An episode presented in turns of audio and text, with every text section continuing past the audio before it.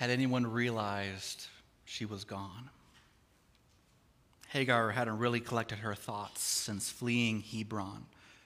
Her only driving force was escape. It was the only thing fueling her to keep moving. But as the hours rolled into days, as the emotions and adrenaline were replaced with reason and fear, as she caught her breath for the first time beside a spring of water in the desert, Hagar, Hagar turned to see if anyone was following her to see if anyone from her master's household had noticed she had gone missing and chased after her, to see if anyone had seen her. But the only tracks in the sand behind her were her own. It would seem that no one noticed her or cared, and this was the story of her life. Parched, Hagar dips her hands into the pool of water, cupping them to scoop some water to her tongue to quench her thirst. After a few mouthfuls, she stares into the pool of water at her reflection glaring back at her. Sweat pouring from her face drips into the spring, rippling across its surface. How long would it take for someone to realize she was gone? would anyone miss her? Does anyone even care about her and her predicament that she has found herself in? I imagine her collapsing to the ground. As tears began forming in her eyes, she knew the answer.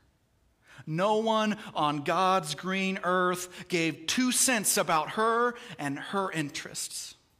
And it stung even more being in the middle of nowhere, all alone. And as she lies there, her hands gently rest on the sizable baby bump forming above her waist. This entire time, she has been traveling on foot, covering dozens of miles and crossing dangerous desert terrain. She was pregnant probably in her third trimester, if not later. Her journey is made even that much more difficult and even more perilous, given her current situation. All the more reason to stop for some water, to catch a break, to surmise the energy to get back to her homeland and her people in Egypt. She hasn't stepped foot in Egypt in a long, long time, about a decade or so. A lot's changed since then. But maybe by that spring, she remembers the last time she was in Egypt. The moment she met a couple of strangers from Canaan that would change her life forever. She recalls laying her eyes on them for the first time when they waltzed into Pharaoh's court one unassuming afternoon. Their names were Abram and Sarai. She knew in her gut that something was off about them. She could sense that these two were prone to unnecessary drama. Little did she realize that she soon would be cast as an insignificant minor character in their story, a subplot to the main plot of this unfolding biblical soap opera in the pages of Genesis. Hagar remembers being summoned by the king of Egypt who was smitten by the beauty of Sarai. Still young and likely a teenager, Hagar was then given to Sarai as her maidservant or a handmaid or a personal slave as part of Pharaoh's love offering or dowry to Abram, who he believed at the time was Sarai's brother. Hagar came to find out later this was all an elaborate scheme concocted by Abram to save his own skin. He and Sarai had traveled to Egypt to escape a famine back in the distant land of Canaan, and Abram feared that he'd be killed by the Egyptian men who would want to eliminate any competition for Sarai's hand. And for selfish reasons, for self preservations, or preachers today would say because of a lack of faith, Abram shows no concern for his own wife's interests and willingly gives her to another husband. The only problem was Pharaoh was smart and he realized he'd been suckered. He eventually kicked Abram and Sarai out, including all the livestock and servants they'd acquired, and this included Hagar. Her going away present, whether she liked it or not, was being joined to Abram and Sarai's wacky household, which relocated back to Canaan and Hebron. As she lays by the spring, caressing her baby bump, perhaps even feeling the precious child growing inside. Reminiscing now about distant memories, she begins reflecting upon the reason why she is fleeing, fleeing along the way of Shur back to Egypt in the first place. The reason why she is deserting her place of employment in Hebron, the reason why she is risking her own life and even the life of her unborn child, all she was to Abram and Sarai was a means to an end. That's all they saw her as. Because back in Canaan, nine months or so ago, Sarai was growing impatient. It had been 10 years since God last spoke to her husband and gave him a promise. A pretty good promise, if I don't say so myself. One of a kind, in fact. I will make you a great nation, God said, and I will bless you and make your name great so that you will be a blessing. But this promise only raised more questions than it did answers. Sarai was barren and advancing in years. Abram and Sarah were struggling to get pregnant. This predated them even setting foot on Canaanite soil. And this is a difficult, even heartbreaking season for any couple to navigate through, including couples today. But being Sarai's personal attendant, Hagar probably had front row seats to the waves of raw emotions that Sarai likely felt. Emotions that I will not even pretend to express. But going on 85 years now, Sarai has had much time to grapple with her infertility. Sarai's eyes were locked onto her womb. This is what her time and culture had conditioned her to do. All women in her time were taught to believe that child, children were a reflection of their worth. Childbearing was the highest priority for women in their society, the sign that God approved of them, an indication that they were a legitimate certified person and the silence of children running around and playing reverberated in her soul as an echo chamber of her inadequacy on a level I will never understand. But Sarai has the added tunnel vision of the promise given to her husband. She has the added pressure of God giving her husband some assurances about his, not necessarily her, future. And she is fearing that she might be left in the lurch for something that is quite frankly out of her control, though she, Abram, and the rest of the world at the time don't necessarily see it that way. I imagine this being a bit of unsaid tension between Abram and Sarai, an awkward elephant in the room for decades. Both knew that Sarai's barrenness was an obstacle to God's promise of building a nation, so much so that Abram one day voices his frustration to the Lord Behold, you have given me no offspring. And amazingly, in response, God tells Abram, Your own son shall be your heir. More literally, in the original Hebrew, God tells Abram that a son from his own loins, or we would say a son sharing his DNA, will inherit the promise. But again, this only raised more questions than it did answers, mainly for Sarai, whose doubts and fears have not yet been addressed. They've only been exacerbated. And for the next 10 years, Abram and Sarah had to sit with this knowledge. Sit with this knowledge and wait. Wait in anticipation for God to fulfill his word and provide for Abram a son. Given no clarification on how or when, they had to take in faith that God would provide the heir. But time continued to tick by. Life continued and nothing happened.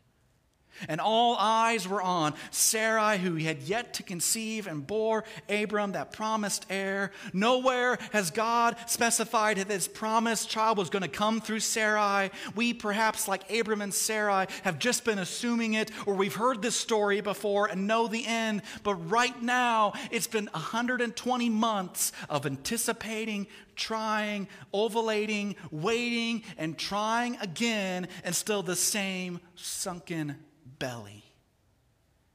And by the time we get to Genesis 16, the opening verse callously reminds us now Sarai, Abram's wife, had bore him no children.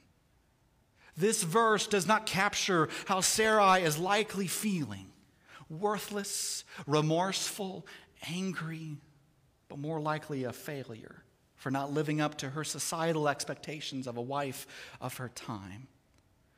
For 85 years, the sense of guilt and shame has loomed over her every time she has looked her husband in the eye at dinner, every time she has gone out in public. She has carried this burden for a long time, and she's tired and irritated.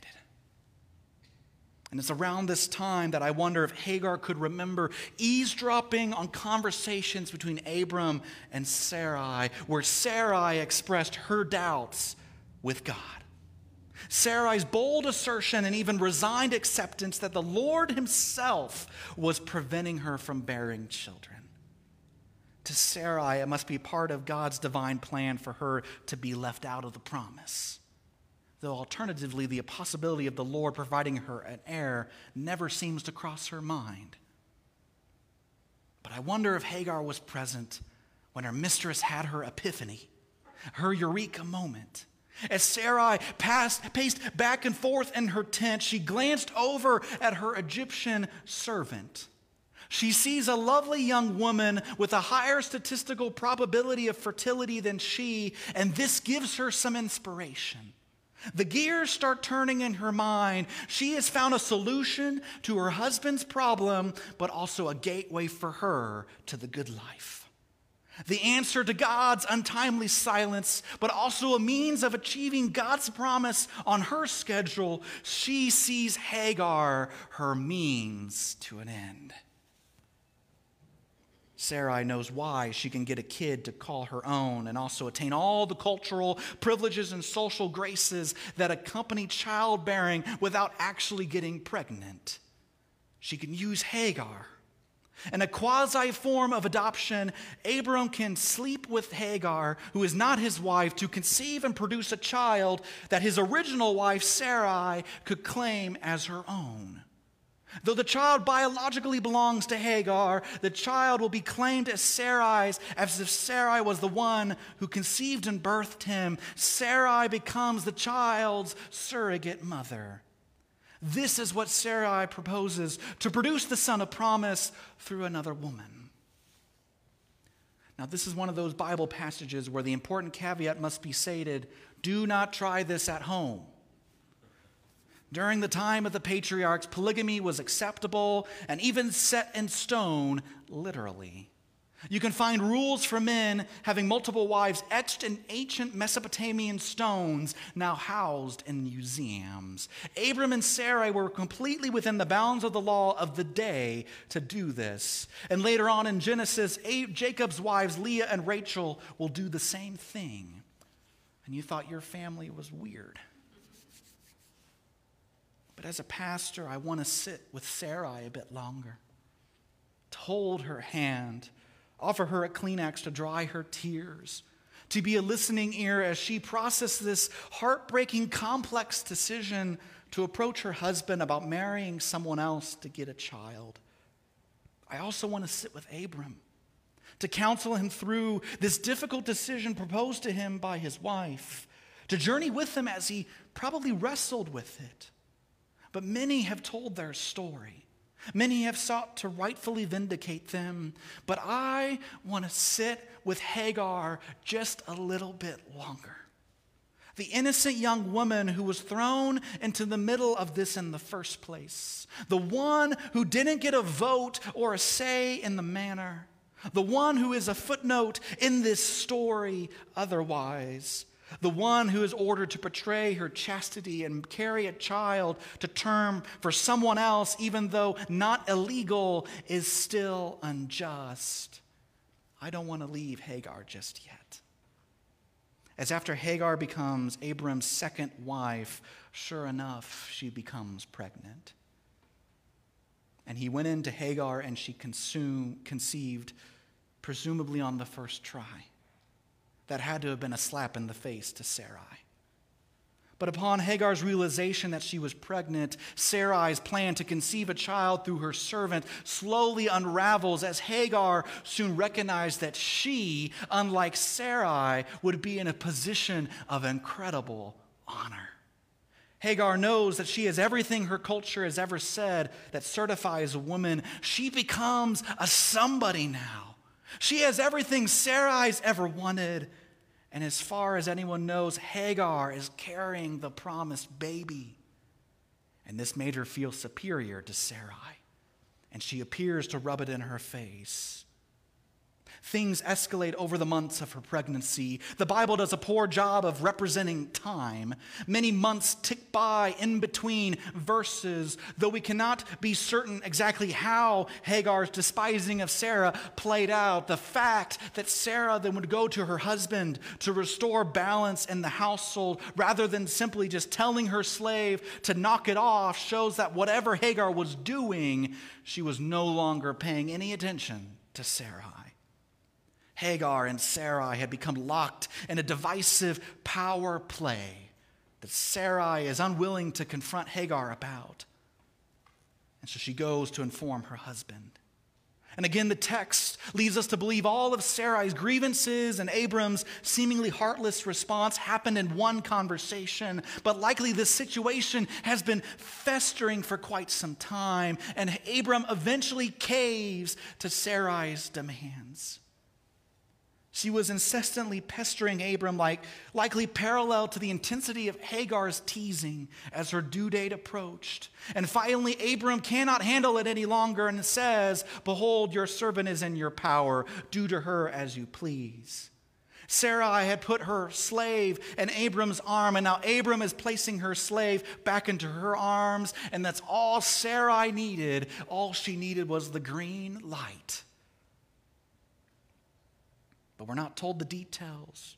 But we know that what Sarah did was so harsh and Abram's omission so cruel that it forces a pregnant woman to flee into the desert. Whatever Sarai did was enough to push Hagar to the desperate measure of trying to strike it out on her own while pregnant. And ironically, the Hebrew word translated as dealt harshly or mistreated to describe what Hagar did is the same word used later in the book of Exodus to describe Israel's abuse by the taskmasters of Egypt. It's interesting that we have an Egyptian slave being afflicted by Abram's wife, and centuries later, Abram's descendants, who are now slaves, being similarly afflicted by the Egyptians. Hagar has lost track of time while walking down memory lane beside the oasis. But her momentary reprieve from the journey has become an elongated pit stop. She must keep moving, or else she will perish along with her unborn child. The vultures are already beginning to circle above her, and she still has many miles to cover before she's back in Egyptian territory.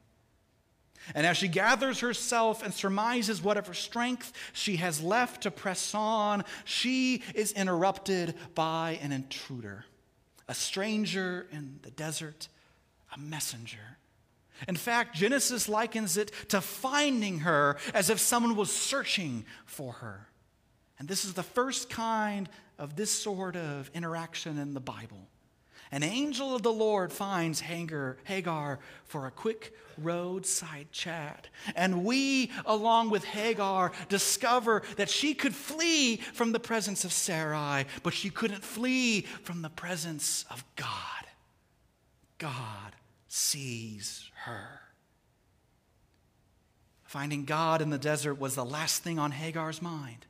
The wilderness is an evil place. You might find a demon or two out there, but you'll never find God. And as far as Hagar is concerned, God was back in Canaan, taking care of her master, the protagonist of this story. But we discover God appearing in this side story, the B plot.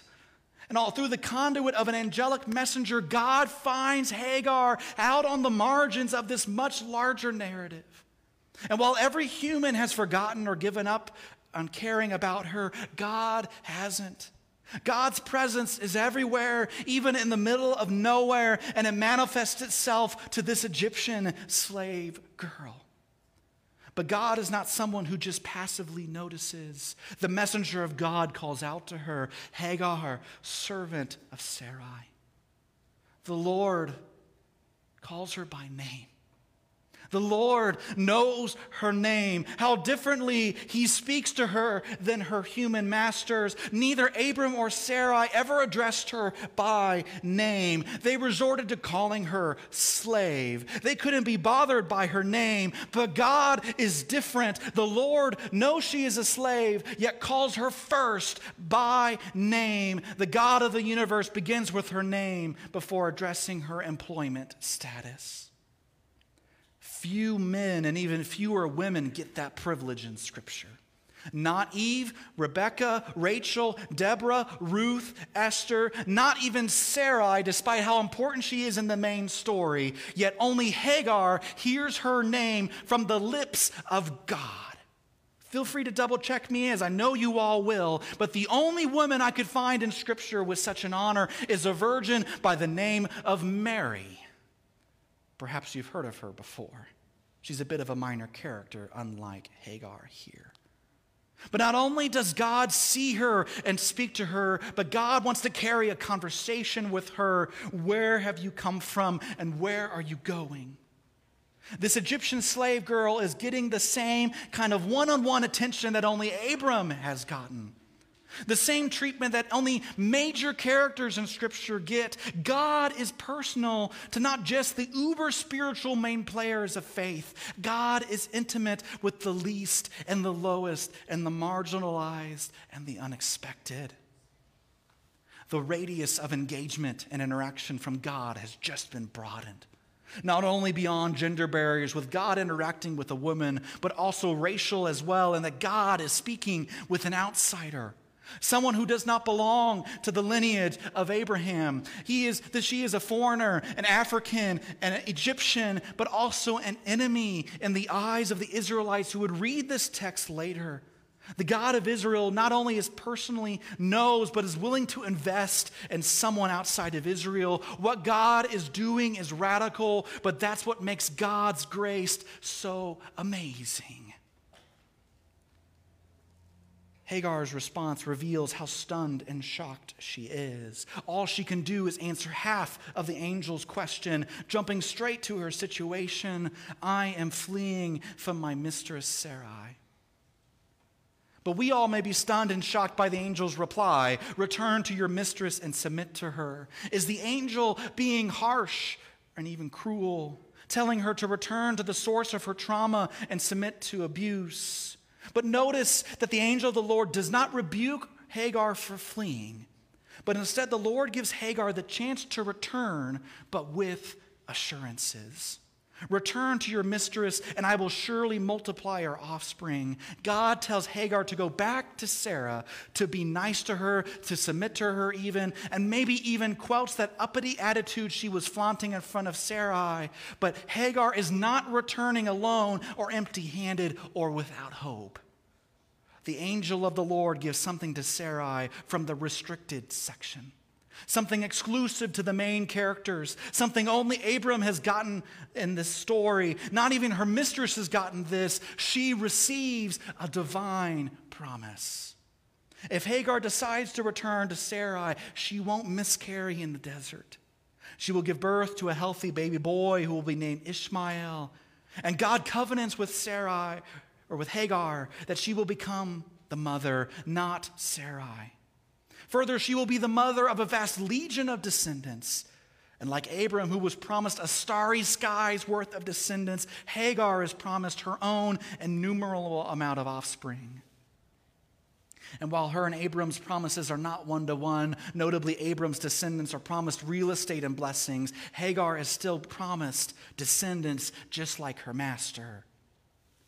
And while many today debate God's motives and the ramifications of this promise, the fact still remains that God's promise of anything to an Egyptian slave woman is astounding. One would assume that Sarai, the wife of Abraham, would be the first woman in Scripture to receive a promise because of her husband. But instead, God chose to reveal himself to Hagar, the Egyptian slave, and she became the first woman to receive a promise in the entire Bible. This promise to a woman is unheard of, yet here we have it. But God is not strong arming Hagar. God is not enticing Hagar to return to slavery with a prize at the end. God is not promising Hagar descendants if she submits to Sarai. God is not re enslaving her, but giving her a form of freedom. And though Abram and Sarah did not give Hagar a choice, God empowers her to choose to return with a promise or continue fleeing. And it's up to her. As she returns, it will be socially a slave, but spiritually on her own free will, but also safeguarded by the God of the universe. God is promising Hagar's immediate fears and uncertainties and worries will be immediately met by him personally because they are not trivial to him. And so Hagar enters into a relationship with God that reshapes her identity and her perspective of her situation. She is no longer just a slave, but an heir to God's promise. And we see this in a response, a response none in the Bible have come close to replicating. She called the name of the Lord who spoke to her, You are a God of seeing. For she said, Truly I have been seen by him who looks after me. Hagar becomes the only human, man or woman, in all the Bible to give a name to God. No one else could has done that or can add that to their resume. This nobody outsider names God because God sees those in the world and God is even faithful to nobodies and outsiders. God knew Hagar's name before Hagar knew God's name. And in naming God, she wanted, in a way, to know who God will be in the future. Hagar is marveling at a gracious God who takes pity on someone like her. God is personal, who sees her for who she is, not for who they saw her as. Everyone saw Hagar as other than what God saw. They saw her as a means to an end, a way to instant gratification, a prophecy fulfilling mechanisms. Hagar is floored that God sees her and he sees all of her. Every blow Sarah inflicted, every blind eye Abram turned, every injustice Hagar suffered, the God of the universe and the God of Abraham saw all of it. And the only way Hagar can express her astonishment is saying his name. A name that encapsulates who he is. And while it's not his only name, God accepts it because it's theologically sound, and perhaps all that's all that matters. El Roi is the name, the God who sees, and when El Roi is staring at you in the desert, rightfully naming him is a valid mode of worship. Hagar grew up with gods in Egypt who would never bother to notice a slave girl like her. And then she's introduced to the God of Abram. And he's different from the gods of Egypt. But Abram's God initially seems to only see one human at a time. But that's a faulty first impression of the God of Abraham. God's not exclusive to Abram, nor does God narrow his gaze to a select few. God sees everyone, God sees all, and the gods of this world can't do that. And our God does not want to be poorly marketed by people as masquerading as one of them. God is different. God sees all. And in the end, Hagar picks herself up knowing show, knowing show sign of fear or doubt, and retraces her steps back to Hebron. Rejuvenated not only physically, but also spiritually, she freely obeys God, a God she probably doesn't know very well, but is growing to know by taking him at his word, returning to Hebron, submitting to Sarai, and giving birth to Abram's first son. The text seems to suggest that the only reason she could do this is because, in God seeing her, Hagar's own vision has been changed. She's not looking at her womb anymore. She's not looking to the one to one up her mistress anymore for worldly honor. She is the woman who has been noticed by God, heard by God, found by God, protected by God, nourished by God, and both she and her son are given promises by God, and that's all that matters to her. And as she keeps her eyes on this El Roi and his grace, everything changes. This minor character has a major message because it reveals something critical about God. Something about God that can be missed if we stick exclusively to the main plot.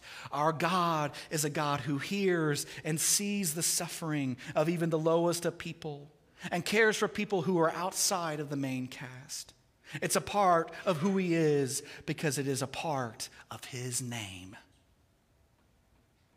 Are any of you walking in the footsteps of Hagar this morning?